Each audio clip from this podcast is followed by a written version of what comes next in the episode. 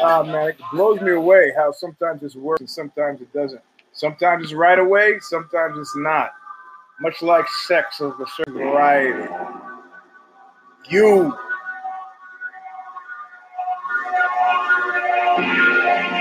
are now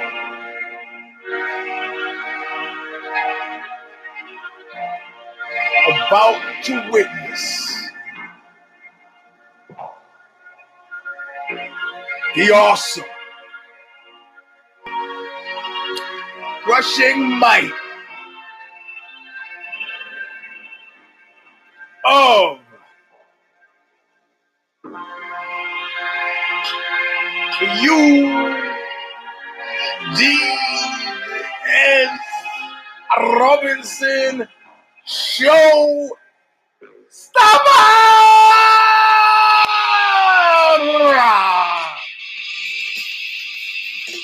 Welcome, my friends, my fans, to a show that seemingly maybe never ends. This is V. 8-1 of the Eugene S. Robinson Show Stomper. I'm your host, Eugene S. And this is V81, as I've once said, starting out at the top of the hour. The song, it says it all. Intro, All of Nothing by who? Stigmata. From their record, Calling of the Just. Still available from Revelation Records. Online, Revelation Records in Huntington Beach, California. You go in, you type in uh, Stigmata. They got a bunch of records, but Calling It the Just is the one that has a song on it, which is called Intro All of Nothing. Sung by and written and sung by the infamous street fighting man himself, Bob Riley. And it's what kicked off the show since 19, 2007. Listen, listen well.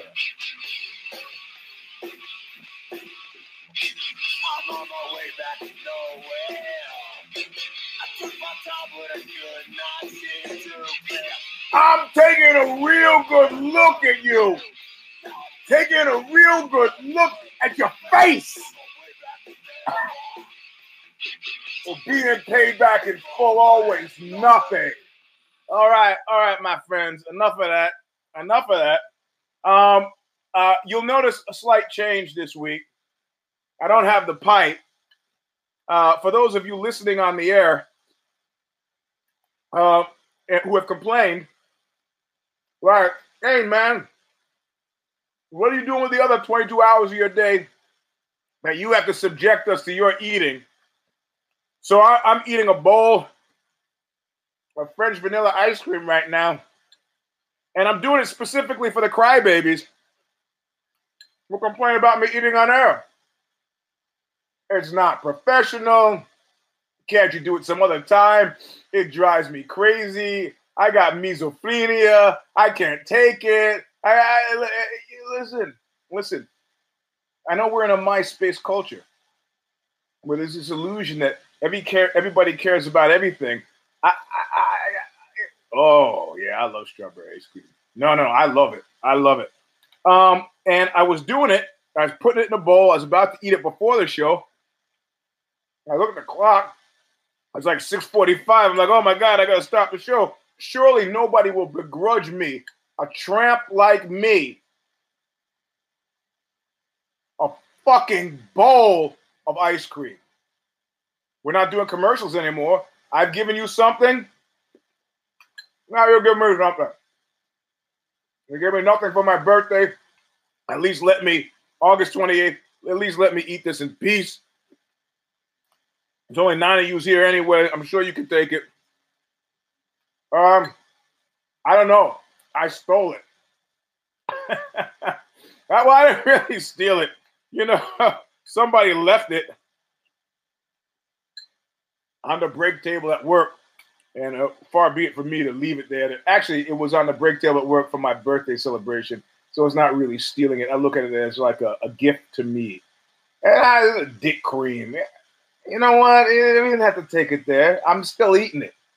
Reminds me of a story of a time when when I was being filleted, um, and uh, uh, and the woman, oh, Dick Cream, ah, ah, ah, and the woman looked up at me and said, "I've learned everything I know about fellatio from my gay male friends."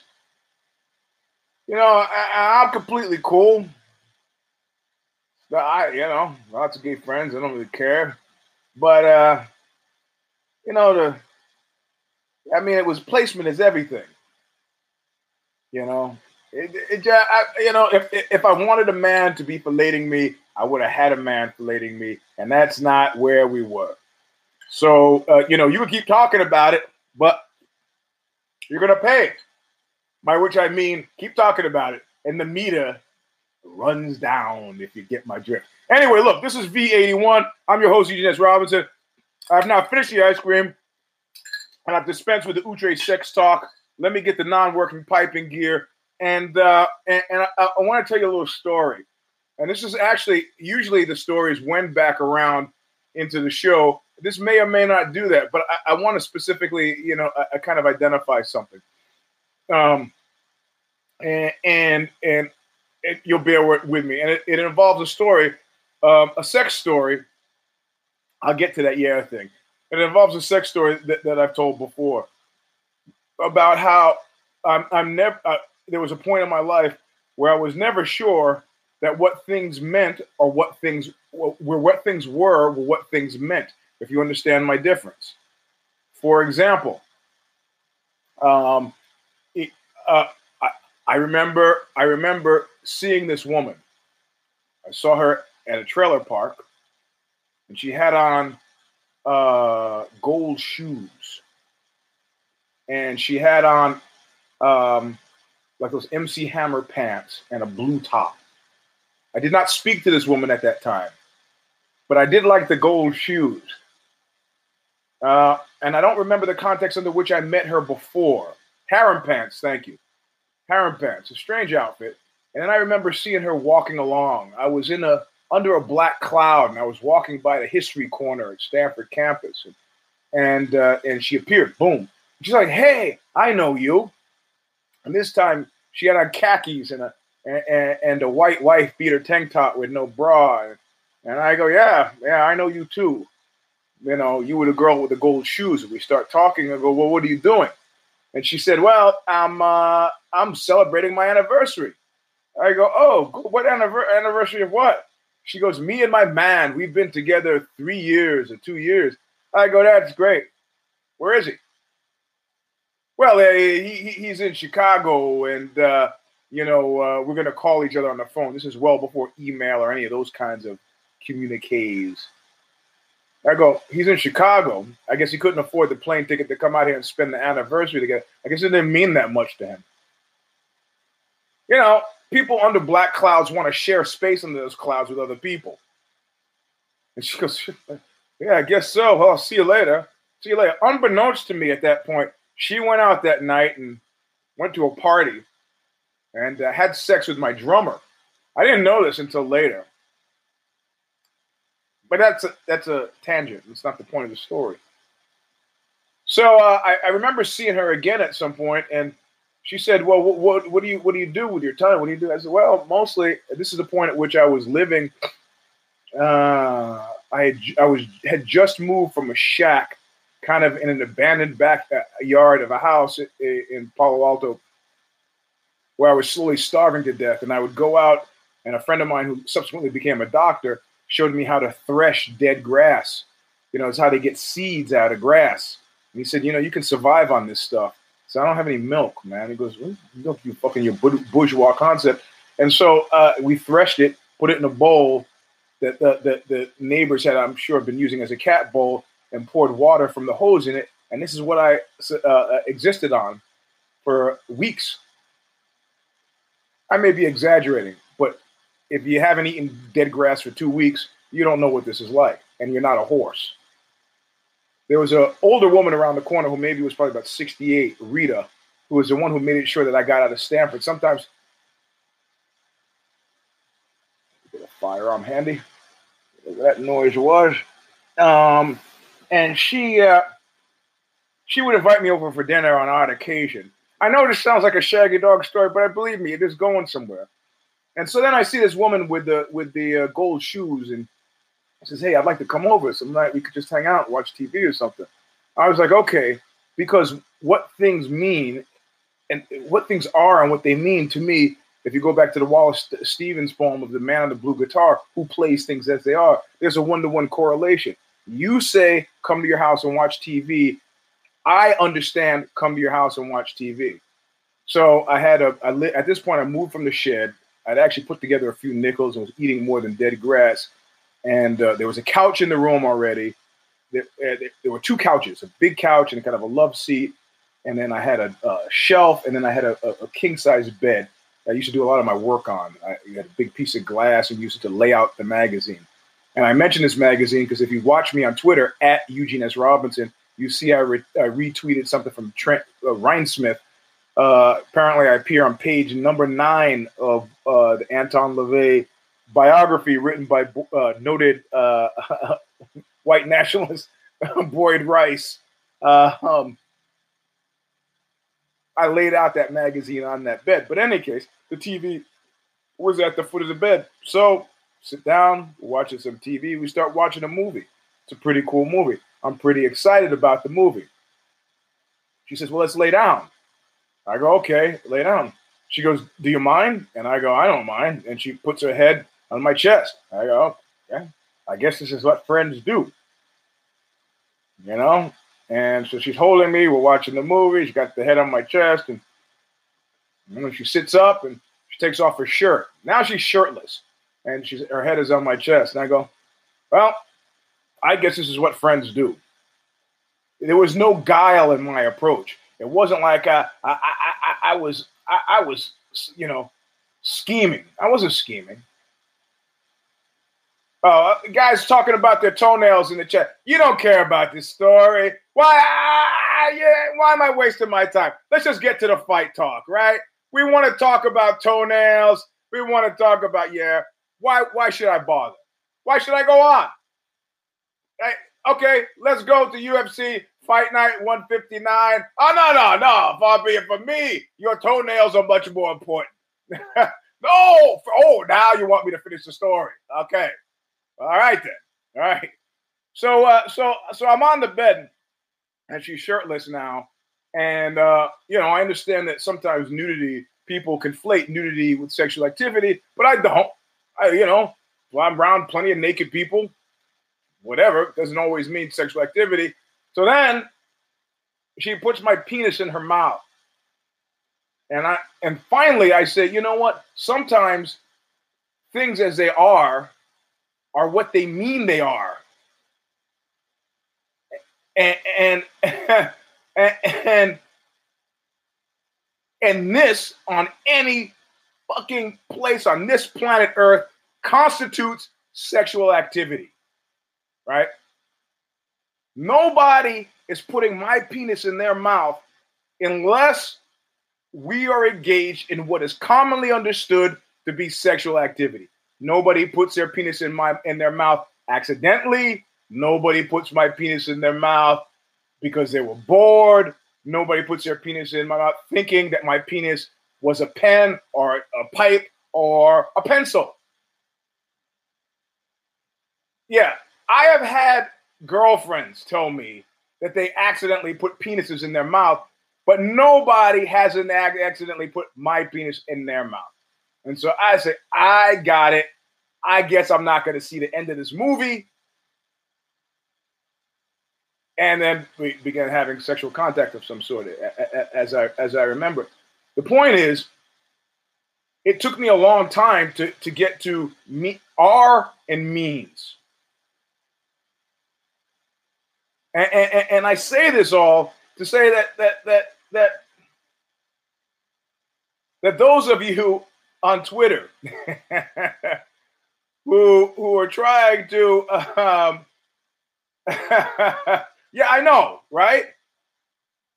Those of you on Twitter who are routinely engaged in trying to, to draw me in political conversation, though political conversation is part of if the shoes fit, and that on occasion I use it as an analog to describe something in the fight world or the philosophical underpinnings of something else, you have to understand that my interest in the TV show that is politics is much less than the in, my interest in my penis in that mouth. In other words, things as they are, not things as as they mean. Not not things. How am I trying to say? Not things, not what things mean, but how things are. So you're gonna have to excuse me if the multiple repeated attempts to tag me in a political discussion about MAGA shit meets with total stunning dead silence because I, to quote Sorrell, don't fuck care. Yeah, at, at, that point, nobody's giving me a hard time at that point. No guile. And it, it, some people have given me a hard time in the retelling of that story for how stupid could you be? How stupid could you be? Didn't you know when she took? I'm one of those guys. I'm not, you know, uh, I'm a simple man, and, and and and I pride simple and direct talk. Which finds ourselves at UFC Fight Night 159. And let's just start at the top. Between Yair Rodriguez and Jeremy, who the fuck is that guy, Stephens? First of all, if we're going to reverse engineer this, let's say listen to Care Don't Care preview, which I did not. Usually, I, I tweeted out and put it up on. I think I did tweet. I retweeted it. Usually, I put it up on my page. I didn't put it up on my page because um, the story I told about losing my virginity, the woman I actually lost my virginity to, is uh, a Facebook friend at this point in time you know, I was 15 a long time ago, and yet Facebook makes these associations possible. However, she asked me at the time, Is this your first time? Actually, that's not what she asked me. She asked me, Am I the first white woman you have had sex with? Which I thought was a strange question at the time. But I felt honor bound to say no because I didn't want the moment to mean more to her than it should have been. In other words, I wanted to own the uniqueness of that moment. So I didn't want to I didn't want to post it on my page on the off chance that she would listen to it and go, "Oh, I was the first woman that you slept with. How cool and how rare! And now I can share in the uniqueness of that moment." No, no, no. It's like when my first kid was born, and the nurse is kind of peering in my eyes to see if this big tough bodybuilding martial arts guy is going to have an emotional reaction. And I was having an emotional reaction. Mine, my emotional reaction, not one to be shared.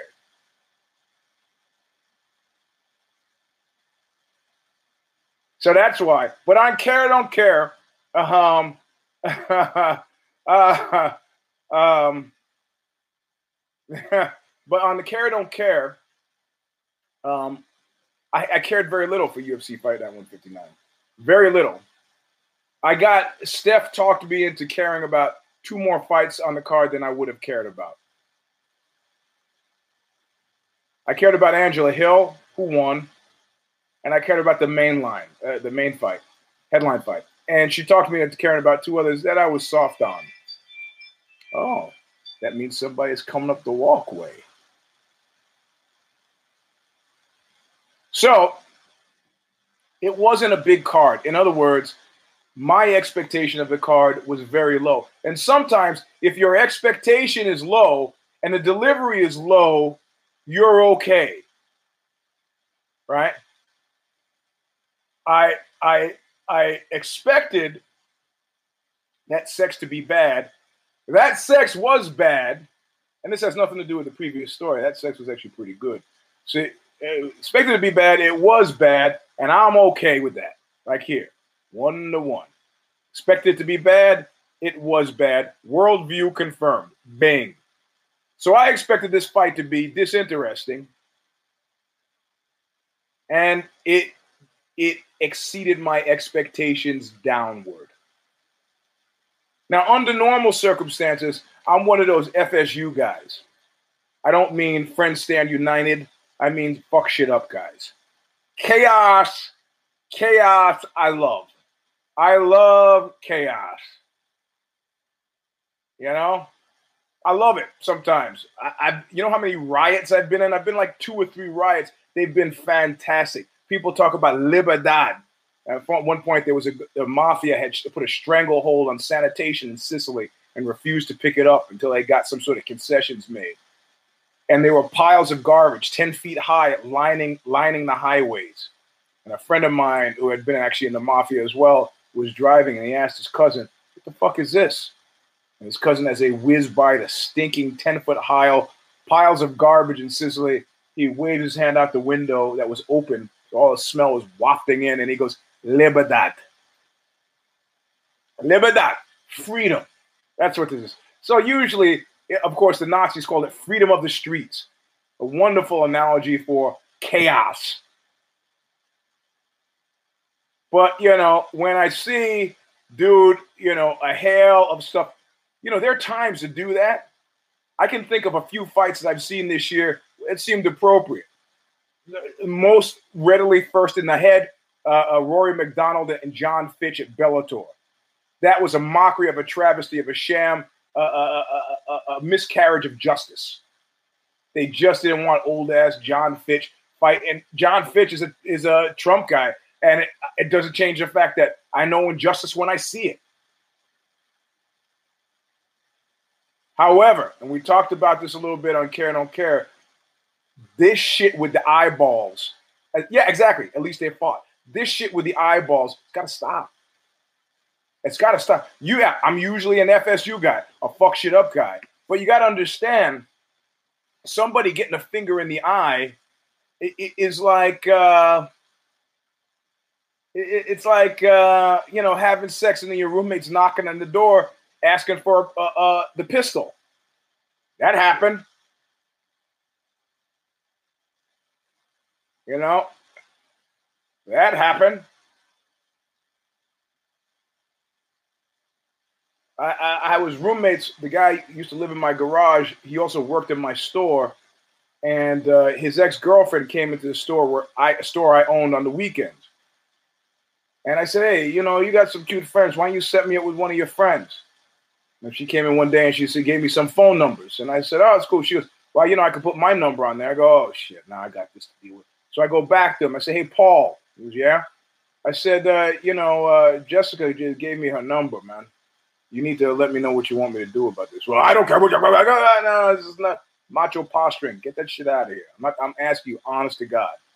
If you say no, you don't feel. You live in my house. You work for me in my store. If you're going to be uncomfortable with this, I don't do it. Simple. He goes, ah, well, she's more like a sister or a friend these days. I don't care what you do. Fine. Start going out. Got bing. Bada bing, bada bang. So he's hearing sounds of sex through the wall. He's dying to know. He's in a band. He's in a band. Right? He's in a he's in a band. And he says, Can I borrow a pistol for one of the music videos? I go, Yeah, sure you can. But he picked that moment to come knocking on the door. And I'm like, hey man, hey, hey, hey, hey, man, I'm busy. He goes, Well, we gotta film the video now.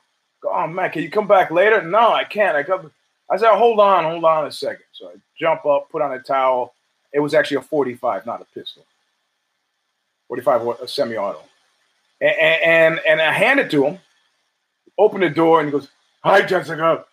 And, and I'm nervous, right? I just want to get him out of there. So I shoved the loaded 45 in his hand. And I go, wait a minute, you don't need the bullets with that, do you? And his hand is on the gun. His hand is on the gun. He's looking at me. He's looking at her. And I, at the last second, as his hand tightens around the gun, I snatch it back. And I take the bullets out. And then I give it to him. It's a side note. It's a tangent. The point is that was made on Care Don't Care is that stop.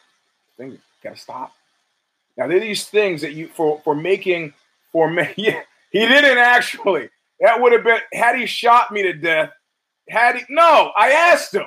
What do you mean? I asked him. He said, honest to God, if he had said no, I'd have kept on walking. He didn't say no, tried to play a tough guy.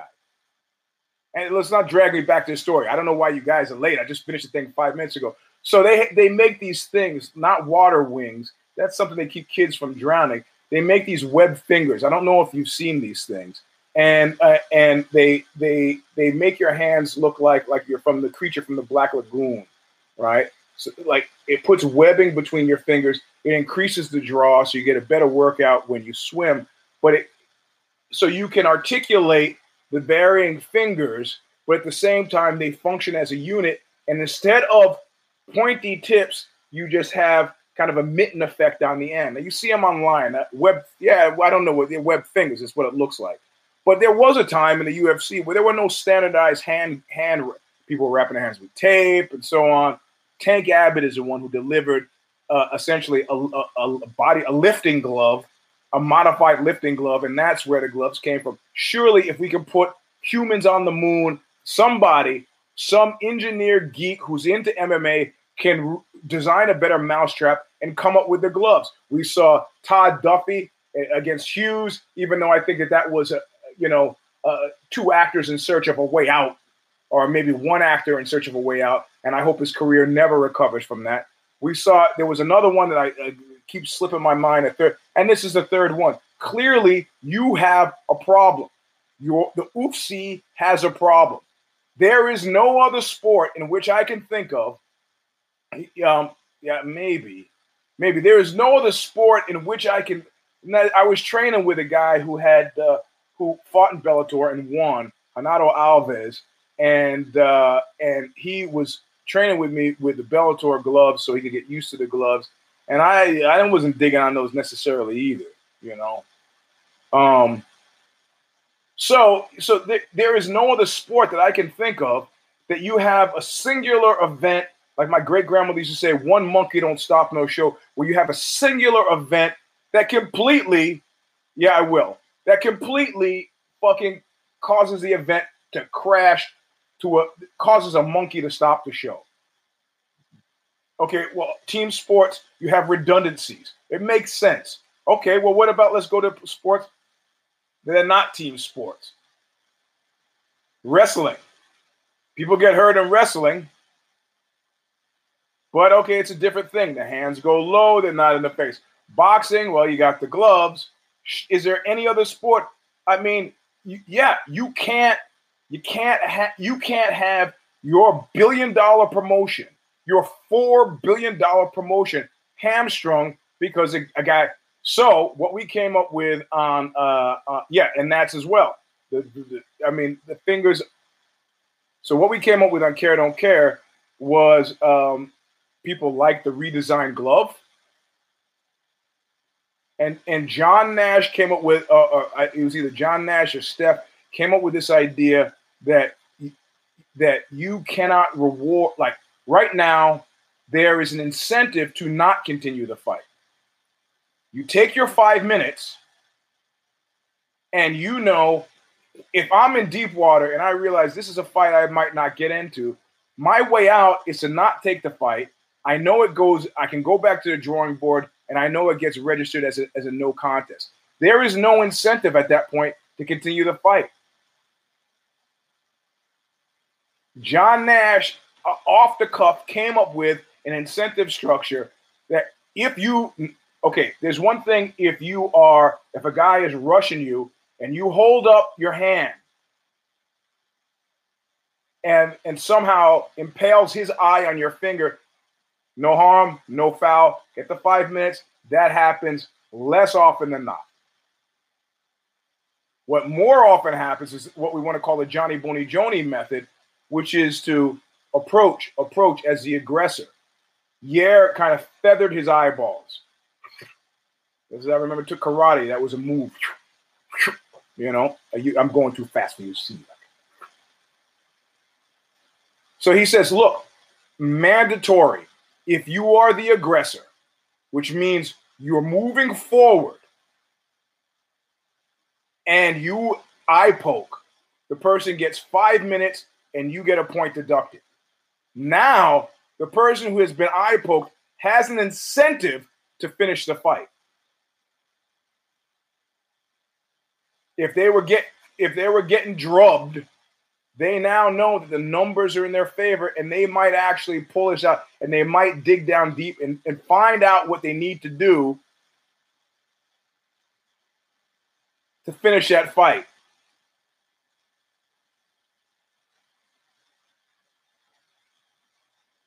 It's a good system.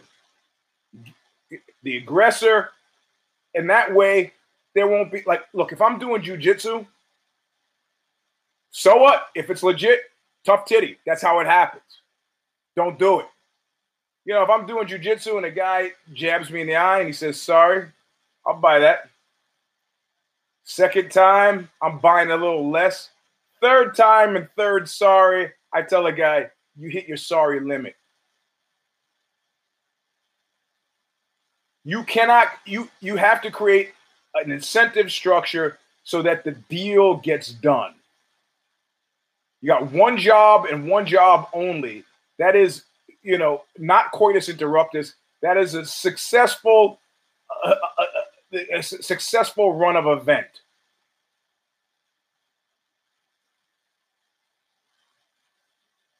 No, I mean sometimes you're, you're vigorous. You get a, a, a, purple belt, a blue belt, and people are pushing the pace. Eh, stuff stuff happens. If it's a yeah, if it's an upper belt and it's twice in a row the same thing, I, okay, I don't believe it. But sometimes it happens that the guy will do three dirty moves by it. Like there'll be a pinch, there'll be a chin in the eye socket, there'll be an elbow to the jaw. Those are three different accidents. But the third one, I'm starting to think that they're not accidents. Nah, nah, poking the other guys. Okay, yeah, you could do that based on where you think the points are if, if essentially what the toll for an eye poke is going to be a point, you know, people might do it as a matter of course. But I think largely, since you don't know what the judges are going to do, you're not going to run the risk at all. Not going to run the risk at all of, of dealing with the eye poke. Because magically, I think you'll discover that what happens is it doesn't happen anymore. If you don't think these guys are out there playing the percentages, you're completely wrong. Yeah, I, you know, I, I don't, I don't care because I've actually been poked in the eye, and there are two types of eye pokes. There's a thing where your where your eye just waters a bit, and you you could kind of shake your head and continue the fight. And there's a thing where your eye is aggressively flipping out, and it'll like spasming and will not open because it figures it's un, it feels like it's under attack. When I thought, you know, you want to end up like Bisping, The Sammy Davis Jr. of fucking MMA? No, you don't. Bisping retired before we could feel sorry for him. He he retired as close to as close to at the right time as a fighter should should retire. We got to see him take out Luke Cockhold. To see him, uh, people are. I'm hearing rumors about the glass eye. You know, people are, you know, pe- people didn't get a chance to feel sorry for him, and that's when you want to stop. Like Randy Couture stopped. Not like Chuck Liddell stopped. Like Bisping stopped. Not like BJ Penn was stopped.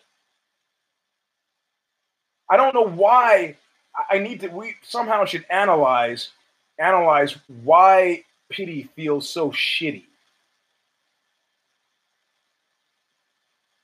I mean, we want generally, I think most of us want empathy.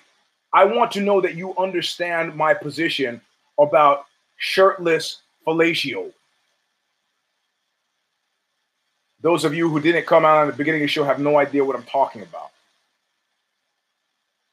Go back and listen again. But I don't want you to pity me because I didn't figure out well until my penis was in her mouth that we were engaging in sexual activity.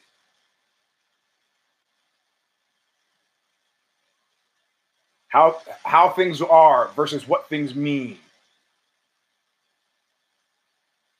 So you can, if what you want to see is a guy get poked in the eye and then not be able. I mean, we're talking high stake stakes here. my first impression when I first fought MMA, it was probably like the difference between going from po- uh, college football to pro football. It was incredibly fast. And you're talking about a guy who'd been competing. Uh, uh, uh, oh, I love that. I love that that out of step shirt. Right. Maybe pity pity is given out earned. Well, you hey man, I disagree. I think I think that some people earn pity. They spend a lot of time trying to Facebook seems to be a parade for pity, trying to secure pity. But real genuine pity, that doesn't feel good. You feel sorry for me? You should feel sorry for you. But it I guess maybe because pity somehow is secreted inside a certain aspect of disappointment, and that never feels good. That never feels good. So, what does it prove that a guy who can't see now is trying to play a high stakes game of, of super fast adjustments and transitions against somebody who is out to get you? There's no point in that. There is no point in that. There's no point in continuing. I'm, and I'm not giving a pass to Duffy, who I think was pulling a hashtag February question mark uh, uh, Weidman Woodpile shit. I don't think he wanted to continue. Jeremy Stephens, you think that that was a good look? However, under normal circumstances, when I see when it's time to fuck shit up, you know, there's sometimes people like Biafra used to say, "Oh, he did a song where he's like, oh, tonight, tonight, uh, uh, what is tonight? Tonight it's a blast. Tomorrow you're homeless." And, and that was his response to the riots of the uh, post the Rodney King trial. I was like, "Hey, man, I guess you've never been in a position where you need to make a point."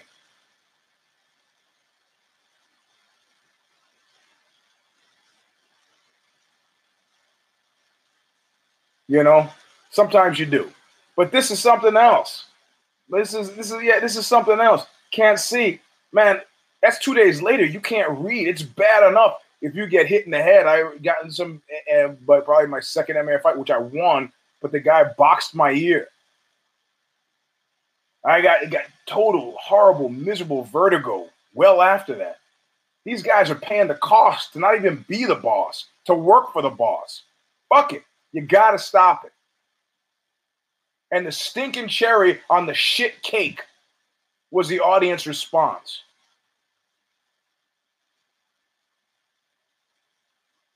$30,000 on his fucking camp. And you think he wanted to go out that way?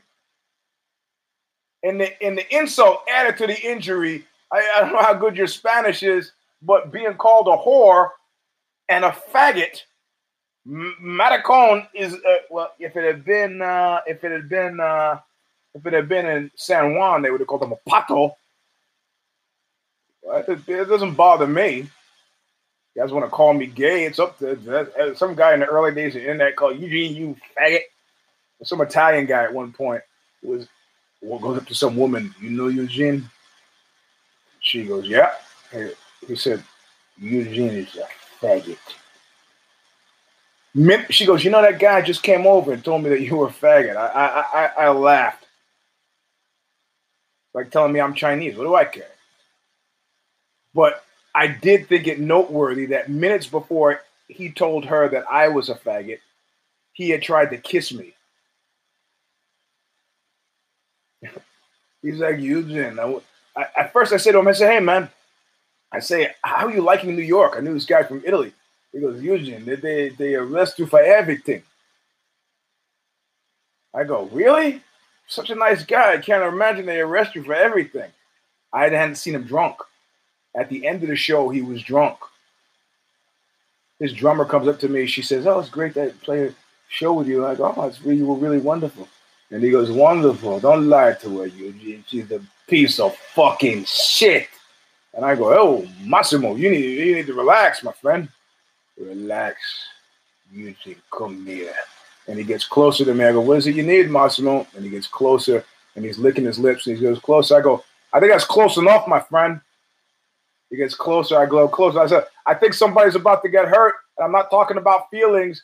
And his lips were here, and I grabbed him by the neck, and I was like, if I wanted you to kiss me, I had to ask for that. And I shoved him down the floor. And he scrambled up and then went over and told my friend, You you.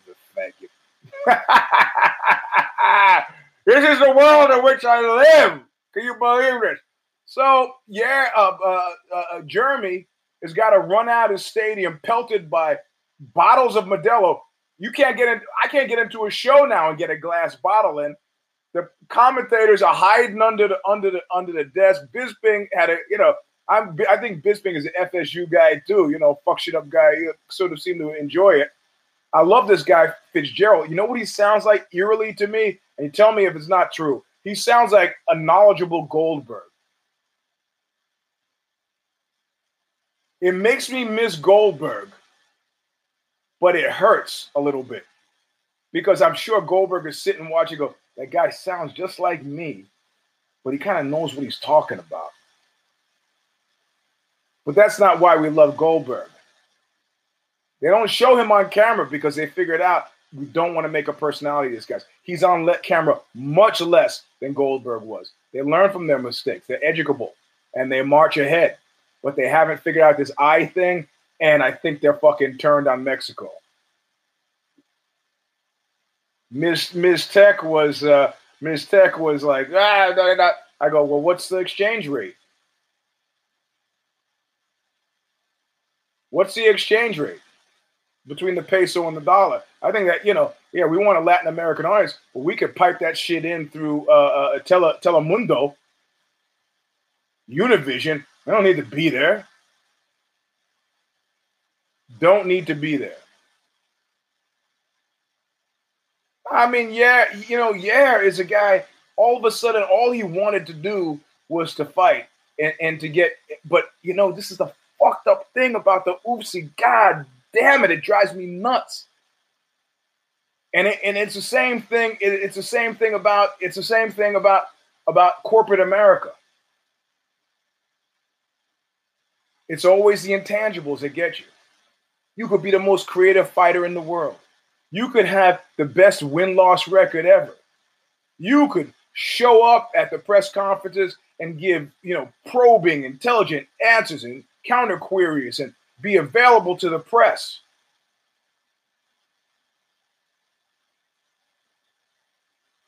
But you say something a little cross eyed, and the boss gets a bee in his bonnet, I went to an executive retreat, and the darkest moment during that retreat was very precisely a moment like that. It's oh, alchemy. I can do. I can check all of the boxes.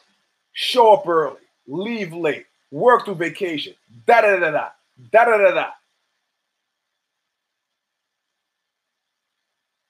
And you do one thing that makes a buzz. Look, a friend of mine is a VC guy he gets a call from the C from the CEO of a company he backs. He goes, "Did you see this?" And on you and on uh, LinkedIn, one of his employees, like an upper upper level executive, wrote uh, posted an article about what it's like to be on a how it, what to do if you're an unappreciated employee. The CEO calls the VC guy, goes, "What the fuck do I do about this guy?" I said, "What are you talking about?" We just gave that guy 125,000 shares of company stock at $60 a share. And he's posting articles on LinkedIn about what to do if you're an unappreciated fucking employee.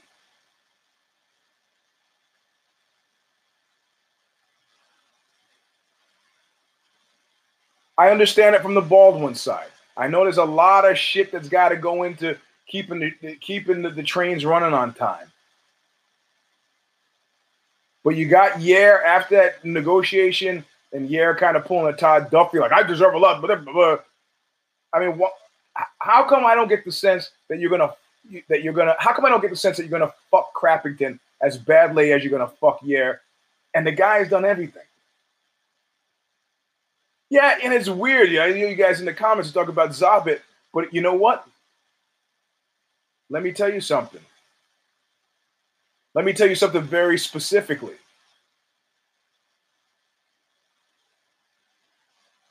It's like anything else in life the power of association. America will try to, to, to pimp you out on this this John Wayne idea of rugged individualism only because they want to isolate you. Only because they want to isolate you.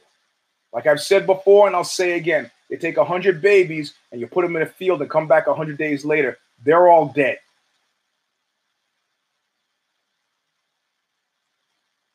Collective action is the only thing that garners any kind of respectability or response or or or or or, or um, the power of organization. Yeah, no, it won't happen. We'd like to think that. We'd like to think that somewhere there's a Romulus and a Remus. We'd like to think that no, won't happen. The degree to which you succeed is the degree to which you are able to form alliances, organize, and collectivize your activities. You don't think so? Let's talk about the Hells Angels. Oh, it's easy. His last name is Medoff. Anybody can say that. Now, the Hells Angels grew out of guys uh, from World War II hanging out and want to duplicate that experience. I understand it. I remember first time I went on an eight week tour with the band. I came back and I found myself wanting to hang out in bars. I never wanted to hang out in bars before. I had just spent eight, 56 days in bars. And it was not only was I, people, this was during the time where people still smoked in bars, so I was addicted to secondhand smoke and just kind of wanted my, you know, the, the nicotine junkie that I had become passively. Like, hey, let's go hang out in the bar.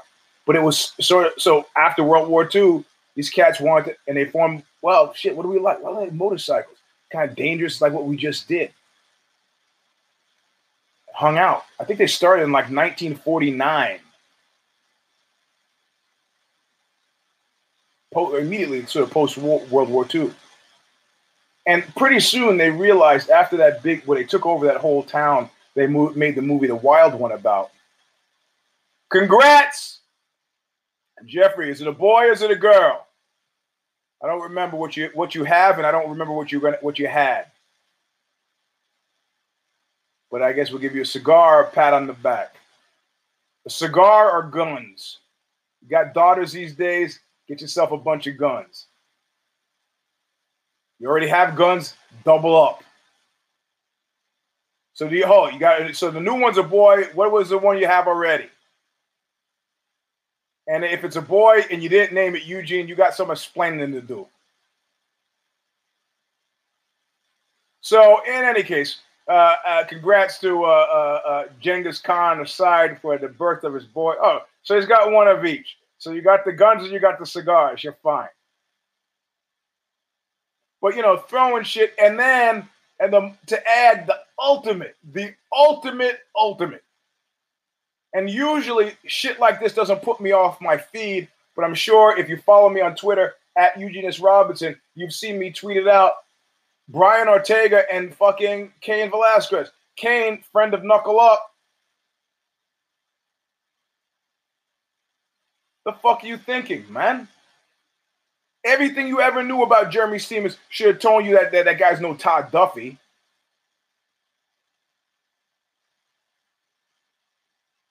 Well, well, you think it's funny? That was a bad look, man.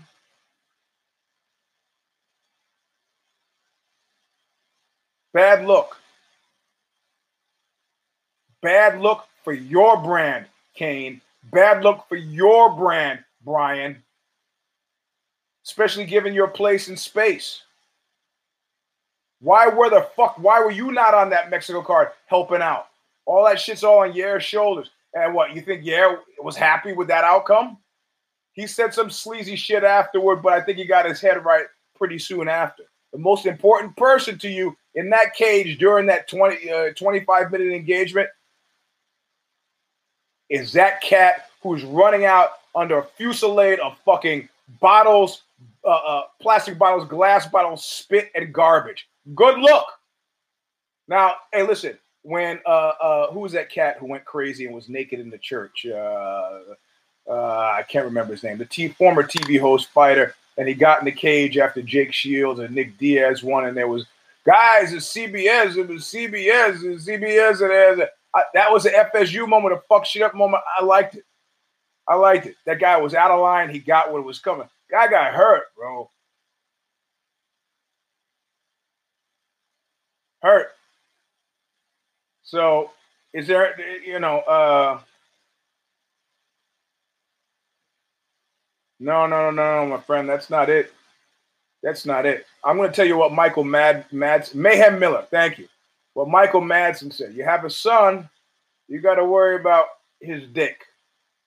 You have a daughter, you have to worry about every dick in town. I, I'll tell you. I'll tell you how serious that is. I have embraced the reality that there's a strong possibility, a greater than 50% possibility that sometime during the rest of what remains of my life on this planet, I will have to murder somebody for having crossed the line with one of my daughters. Do you think my mother has ever said that about me, her son? I know somebody I'm gonna have to I'm gonna have to murder some woman for stepping out of line with my son. And she's never said that. As I've said many a time with four sisters, three daughters, hashtag don't try it. Don't try it. You mess with women that I know. In fact, I remember seeing some guy get into a fight with this woman on the street. Said, "Cut it out." Oh man, what it? Cut it the fuck. Cut it out. You're in a public space, meaning you're inviting public comment, and I'm telling you right now to cut it out. I can't tell you what you do in the privacy of your home. It's your own decision as a as a boy, my mother's only concern was that I come home saying, "Somebody got I got somebody pregnant." That was the only concern. She should have been concerned about the rest of the stuff because how many times was did people try to fucking rape me on the streets of New York when I was 12 or 13 years old? More times than I want to count. So yes, boys should get the could get the same same consideration. I'm not talking about hormones. Most kids are not doing crazy shit. My oldest daughter made bad, uh, uh, you know, not bad boyfriend decisions. Yeah, she did make really horrible boyfriend decisions, actually.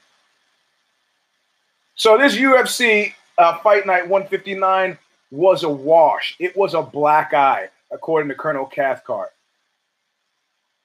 Correct. There's a big difference between Mayhem and Crappington. Mayhem was likable and had, of course, mental problems that ended up costing him dearly, maybe. Crappington's a piece of shit doesn't realize he's dead man walking. Yes, and all my daughters fought, which gave me an extra added measure of security. Not only did they fight when they got to high school, they all wrestled and they all went to the states, beat boys routinely, would come back to jujitsu and beat adult men. And they go, "Oh, you, you guys, how cute!" And then I look over and it goes, oh. and then the second time they'd be trying to muscle and they get choked again. Don't try it. My biggest, my biggest struggle was to somehow convince my daughters that they could tell me something about something bad that would ha- happen to them without tying it into a reality that their father would then go code red and really hurt somebody.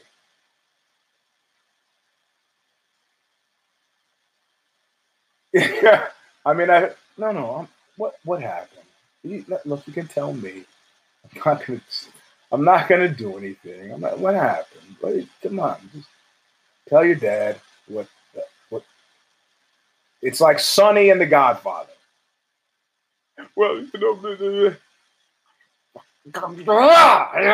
out of the house. You said, Eugene, how many times have, have you beat people up to the? Well, you know, thank God, none of my daughters have so far been relatively unscathed. And I'm Sicilian that way. I don't have to get you now. I don't have to get you five years from now, 10 years from now. As long as you're walking this planet and I'm walking this planet, you run a great risk. If I catch you slipping, you're fucking done. But I, I, I, I digress. This fight, this UFC Fight Night 159. I don't. Bald one is at his desk. The desk I've seen it. He sits at in Vegas, where he's. Oh, oh no, nobody's there. Huh? What? the- nobody. I know you're not fucking working in there. Cut it out. Cut it out.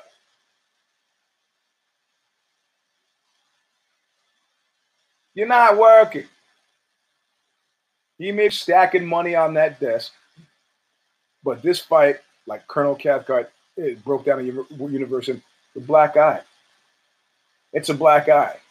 Even FSU people like me, fuck shit up guys like I just look at that and I go, what? And the card was weak anyway. The card was weak anyway. I picked against Carla Esparza, though I wanted to pick her, but she's been a gift, and then and then she won. So I it fucked up my pick rate. Ah, whatever. And I picked uh, uh, uh, uh, uh, Eubanks Uh, over Betchka, and then Betchka actually gicked, in full gick fashion rose and then beat her. So you, you, Eubanks was a setback. But yeah, on the on the gins, the John Nash significant scale, shit doesn't mean anything. And not all the fights have to mean something. This was not a fight that meant something, not even necessarily a fight for you or a fight for me. This was a fight to build south of the border brand. And did it do it? Nope. Nope. Did not. Did not. So that means it used, it was less than nothing. Less than nothing. I went into the casino with a pocket full of hundreds. I came out of the casino broke. Did you have fun? Nope. Did you play any games? Nope. How'd you lose the money? I fell down a flight of stairs, and when I woke up, the money was gone. I know a guy who was in Egypt. I- oh, it's wonderful. Oh, going down the street taking photos. You should write that story, Tech, for the true story section of OZY. 1,100 words. Give you $250 if you got photos. And I'm not going to have a private conversation with you, Genghis, in a public forum. Your story is still online. It's still running. I don't know why you keep saying it's not running. Don't say that unless you want it to not run. If you're telling me not to run it, I won't run it, but it's on the schedule. I've edited it. I hate talking about work and non-work times. drives me crazy. So yes, Khabib is going to fight GSP. They're talking about yes, 1,100 words more or less. Think about it.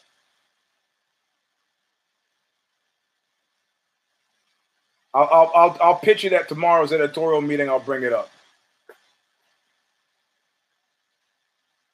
So, Khabib is going to fight. I mean, look, right now they're trying. Right now they're trying to fill in some space in their fa- our fantasy MMA league. Their very real MMA league between McNuggets and the and, the ninety two percent chance he's going to walk on the anal rape charge. Try to figure where's and then you know what to do when, when Khabib gets to his num his retirement number and what to do with you know a, maybe a, not a surging, but you know I mean a lot of things, a lot of a lot of things in play on that that that end of the weight scale and you got the bad motherfucker belt, and and you got you got you so far have us into early 2020 with fights that are pretty high on the gins, the John Nash significant scale, and that are entertaining besides. But this shit that we just endured, no, no, no, no, no, no, no. You know, Conor, uh, yeah, I, I think McNuggets uh, will walk. I think he'll he's got a 92% chance of walking, and get with 100 million dollars in the bank, he should be able to pay off the appropriate. Uh, do not doubt yourself. Like Psycho Killer, say something once. I want to say it again. Uh, for the rest of you who don't know, Genghis wrote a great fucking piece, and it's going to run on OZY. But we run eight new articles a day, so that means you know it'll probably run three weeks, four weeks down the road. Just because it's not, it's not immediate. Just because it's the internet. I got a, a schedule. I don't control the schedule. I don't do programming. I just get the pieces in the pipeline, and they choose. Unless there's a news hook for something, like uh, a guy just wrote a piece for me about the uh, Dolemite, and the movie doesn't open until October 16th. So his piece is hold, held until October 16th. So I think I think McNuggets will fight again, but all of that shit before, all the preferential treatment at this point now, and that's the thing that's maddening. That's maddening. You get a guy like Yair, who actually, you know, they didn't Sukuju him, but they just brought up just, you know, just I mean, McNuggets is losing more fights. And what are they gonna do when that guy loses two more fights?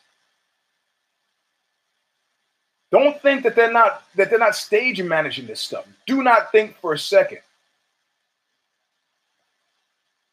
I, I meant to go to to Khabib's uh, uh, win loss thing and see how many uh, uh true grapplers he's fought. But the idea that he that he that you know, I mean, like the, that Kung Lee pick, ooh, good. Oh, y'all fight him. Ooh, uh. It doesn't matter. These are deck chairs, Titanic. We're happy. They're moving. But this UFC Fight Night 159 was a fucking crock of stinking shit. And in some of those circumstances where everything goes right, this is one of the ones where everything goes wrong. Where you know what things meant were what things were. Things were shitty, and it meant they were shitty. And it revealed the shittiness all around. Even the good people came out smelling shitty.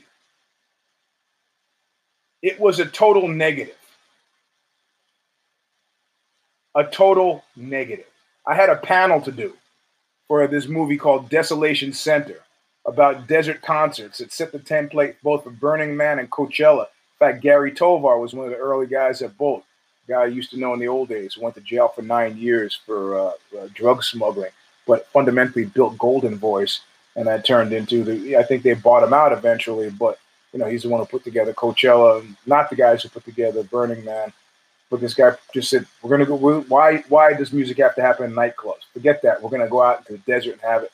So uh, Stuart Swezey had me uh, speak on his panel since I was a original California punk rocker and so on. It was a good film. You should see it. I think it's online. Look up Des- Desolation Center.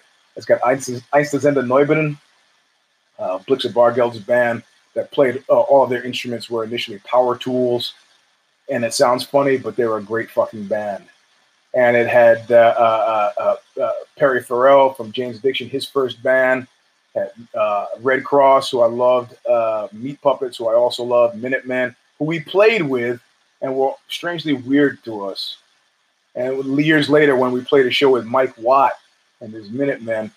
Um, no, Mike Rock. What was the name of his, his band? I can't remember. Uh, but they were kind of weird to us too.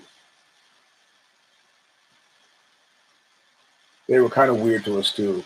But in any case, the movie was great, and I was on the panel, so I had to watch the fights this morning, and it darkened my whole fucking day. It really did. I almost didn't do this show, but I knew that everybody would be a little bit weirded out if I didn't do the show after last week's show where I said I'm not doing any any any any commercials anymore. You guys either pony up or the show dies. That's it. You know that. I know that. I don't need to be talking. I'm not a television preacher. So I knew if I didn't do today's show, you'd be like, oh, that motherfucker, he bailed out as yeah. I go, why could he do? No, no, no. So I'm doing the show. But it really darkened my day. And that's what sports is supposed, it's supposed to elevate the rising and advancing of the spirit or indicate that we're knee deep in shit and we are knee deep in shit. Nobody comes out of this smelling good. Yeah, Stephens, Betch, Carla Esparza, Sijara Eubanks, I, the bald one. I guess uh, Bisping and Fitzgerald came out looking good. Mexico,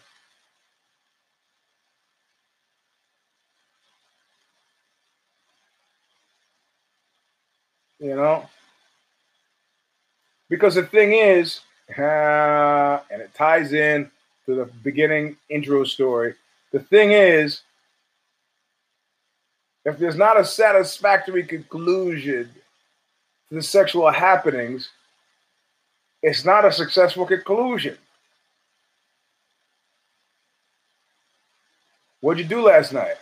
I had sex. Oh, great. Well, not really.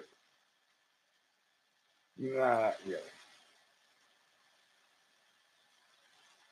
Yeah, yeah, yeah. There, there were a few knockouts there, and Herb, Herb Dean was nice to see the sexy and sophisticated Herb Dean do his thing finally. But you know what? My my I, I'm sort of but of course, listen. Oh, sorry, thank you, Antonio Brown. I'll finish off with that. But before I get to Antonio Brown, I want to say if you think that this shit show was accidental, I don't think so. I think they knew Sean Shelby, also knew, known as Keith. There's a possibility to turn into a shit show. It doesn't matter because next week's fight is fucking strong. We're talking about Hermansson versus uh, uh, Cannonier, and they're about. I have about eight eight cares on that fight. It's a good fight. I had about four on this UFC Fight Night 159, and I had to be talked into two of those. Eight is strong. Eight is strong. Worthwhile seeing. But Antonio Brown, you know, there he there there uh there was another cat who I'm not a big football fan. I can't remember his name. Um T- Terrell Owens, T O. Anderson Silva. He did fight Anderson Silva. Um, and he dropped weight and has become a killer at the weight that he dropped to. There's a, reservoir of anger coming out of Cannonier. He was my pick for that fight, even though Steph and uh, John Nash picked uh, Hermansson because they like his grappling. I don't know that that's even going to come into play. Could be wrong. Maybe I'm right. Finley did this great breakdown of the entire length of Care Don't Care wins, loss, cares, picks against don't cares. Um, but yeah, Terrell Owens, you know, you get these guys who are super. I don't know if you've ever been around, spent much time around professional athletes. Like I had more than a passing acquaintance with like a few of them, like Cedric Ceballos, some of the guys at the NFL Players Association, uh, uh, uh, fucking uh, Elway when he was at Stanford, Ken Margerum who played for the Chicago Bears, the 49ers. And, and these cats are, are different people. One, most of them have been playing since their pee wee ball. So their their their mores are, are fucking different from those of us who, who are normal. And they've been in the most crucial kind of meritocracy ever. It's like if you were a star player on a team, you know it, everybody knows it. And there's a feedback loop that's Mike Tyson. Confidence breeds success, success breeds confidence, and these guys start to do things like fart in their doctors' faces. Did you see that? You didn't see that as part of the guy's story. Yeah, you know, uh, I'm going to go right to it. You know, I got it right here. Pittsburgh doctor claims Antonio repeatedly farted in his face, owes him a huge shitload of cash. Normal law doesn't mean anything to cats like this. But there's a certain clubhouse cancer there's a certain clubhouse cancer line that you cross, and then you become a Terrell Owens. You become uh, who was that guy? Uh, Gary, uh, the baseball player from the L.A. Dodgers, who uh, not uh, yeah, God, I, am gonna be. I can't. I can't remember his name. Well, he fought her five times. Uh, Gary, whoever the LA player was, a clubhouse cancer, and um, and there's and Colby Crappington has become a clubhouse cancer. In other words, if you're looking at this at tri, as, as tri-level chess, there's no place where you can move that player at this point where nobody feels where anybody feels good about it. Yeah, five farts in a row, man. That guy's got other problems. You need to see a gastrointro guy, gastroenterologist. So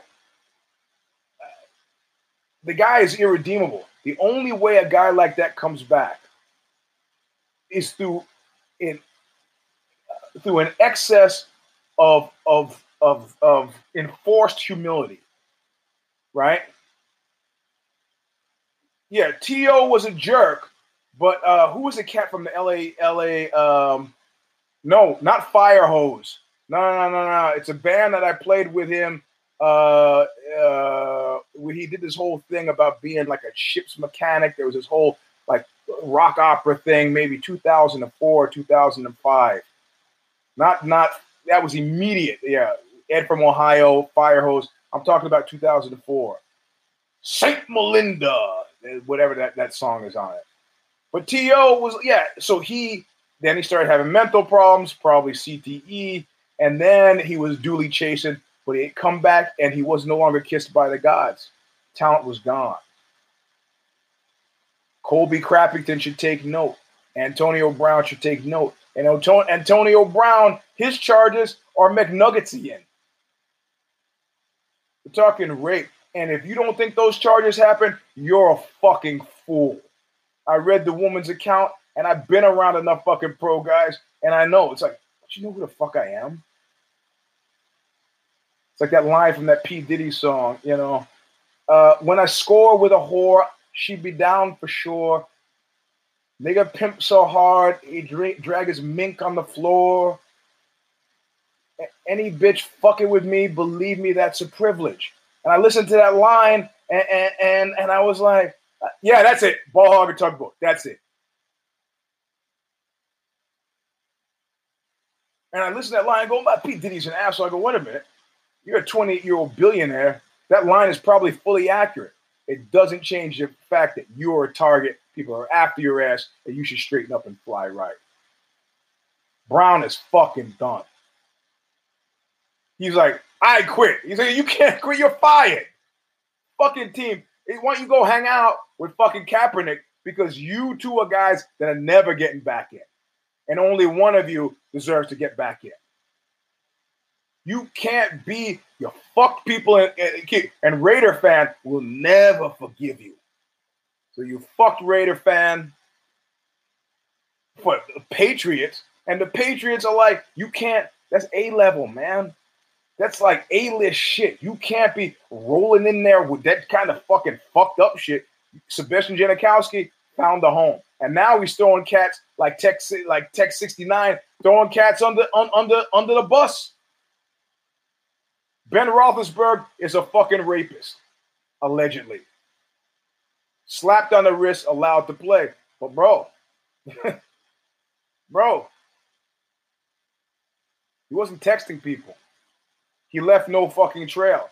It was somebody in a bathroom stall versus somebody else in a bathroom stall.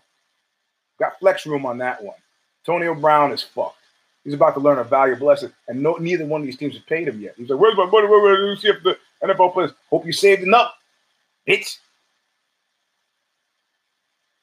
So the show has gone long, 12 minutes over. Uh, congrats again, Genghis. Go back and listen to the show where I, I, I address political discourse on Twitter. I don't give a fuck. Just to, if you don't have the time to go back, I know you got the kid now. You, have sleepless nights in front of you, but uh, uh, uh, uh, uh you know, tagging me on all these political discussions. You guys just go have a drink together because I don't give a fuck. Things as they were or are versus what they mean. Go back to that portion of the discussion at the beginning of the show. Next week, UFC uh, on Saturday, worth seeing. Hermansson and Cannonier. Not not an A level fight, but there are eight fights on uh, on the card that I cared about, so definitely a watch. Monday afternoon, care don't care goes. You can hear those picks. John Nash, Steph, and I break it down. Tuesday night, 720. We got uh, If I Did It. And now I get the secrets out of the bag. It's me and Alexi and Ms. Tech. I'm on my best behavior by which I mean I haven't gotten it like talking all over her like I stomped all over Kid Nate. I'm actually letting her have her say because I don't, you know, I don't. Oh, not much longer. I it, it was all I could do this last show. And I was sitting there with my lip like this. I'm trying to be polite. Trying. Right after that, if I did it, if the shoes fit with uh, um, you got to get in there. You got you got to fight. I got to fight for that edge. You and you know how to do that. Uh, after that is if the shoes fit with uh, uh, uh bullpen Betty, big baseball fan. Uh, uh, but it was on the on the pol- politics show. That's not really politics. It's non MMA PR kerfuffles. The sex column is up right now, and I gotta say, if you haven't gone to OZY.com or you're not following me on Twitter, and, and have seen it. It's got the completely fucking ridiculous headline that just amuses the fuck out of me every time I see it, especially with the photo that whoever put there put with it. But it's I'll just show it to you. It cracks me the fuck up.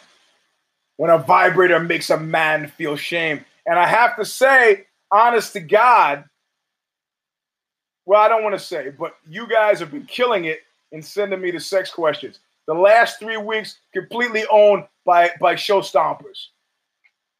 A lot of those questions completely owned by show stompers. And remember, I don't have to run your real name. I just run the name that you put immediately after letter. I don't put your, your screen name on. I don't put any of that shit on. I just run the name. So if you put Jimmy Crack Corn, I put Jimmy Crack Corn. Simple. But you guys have been killing it. Thank you. It makes my week a lot easier. anyway, that's the end of the show. This has been the Show Stomper V81. I'm your host, Eugene S. Robinson. Thanks for listening. Uh, uh, follow me at Eugene S. Robinson on Twitter. Instagram is still gate kept. Mr. Sleep, the number three. Uh, but I got to sneak into your words. I got to sneak into your world and see before you. But the, but I'm figuring out how to do super chat. Uh, Ms. Tech is helping me try to actually set this place up like a studio. Uh, yeah, I know I've been talking about for about 13 years, but I'll eventually get around to doing it. I got work outside the house that needs to get done first. That's what's holding me up. So anyway, uh, we'll see you. Uh, do not die between now and next Sunday. Otherwise, condolences to your family. We'll see you soon. Look what you made me do!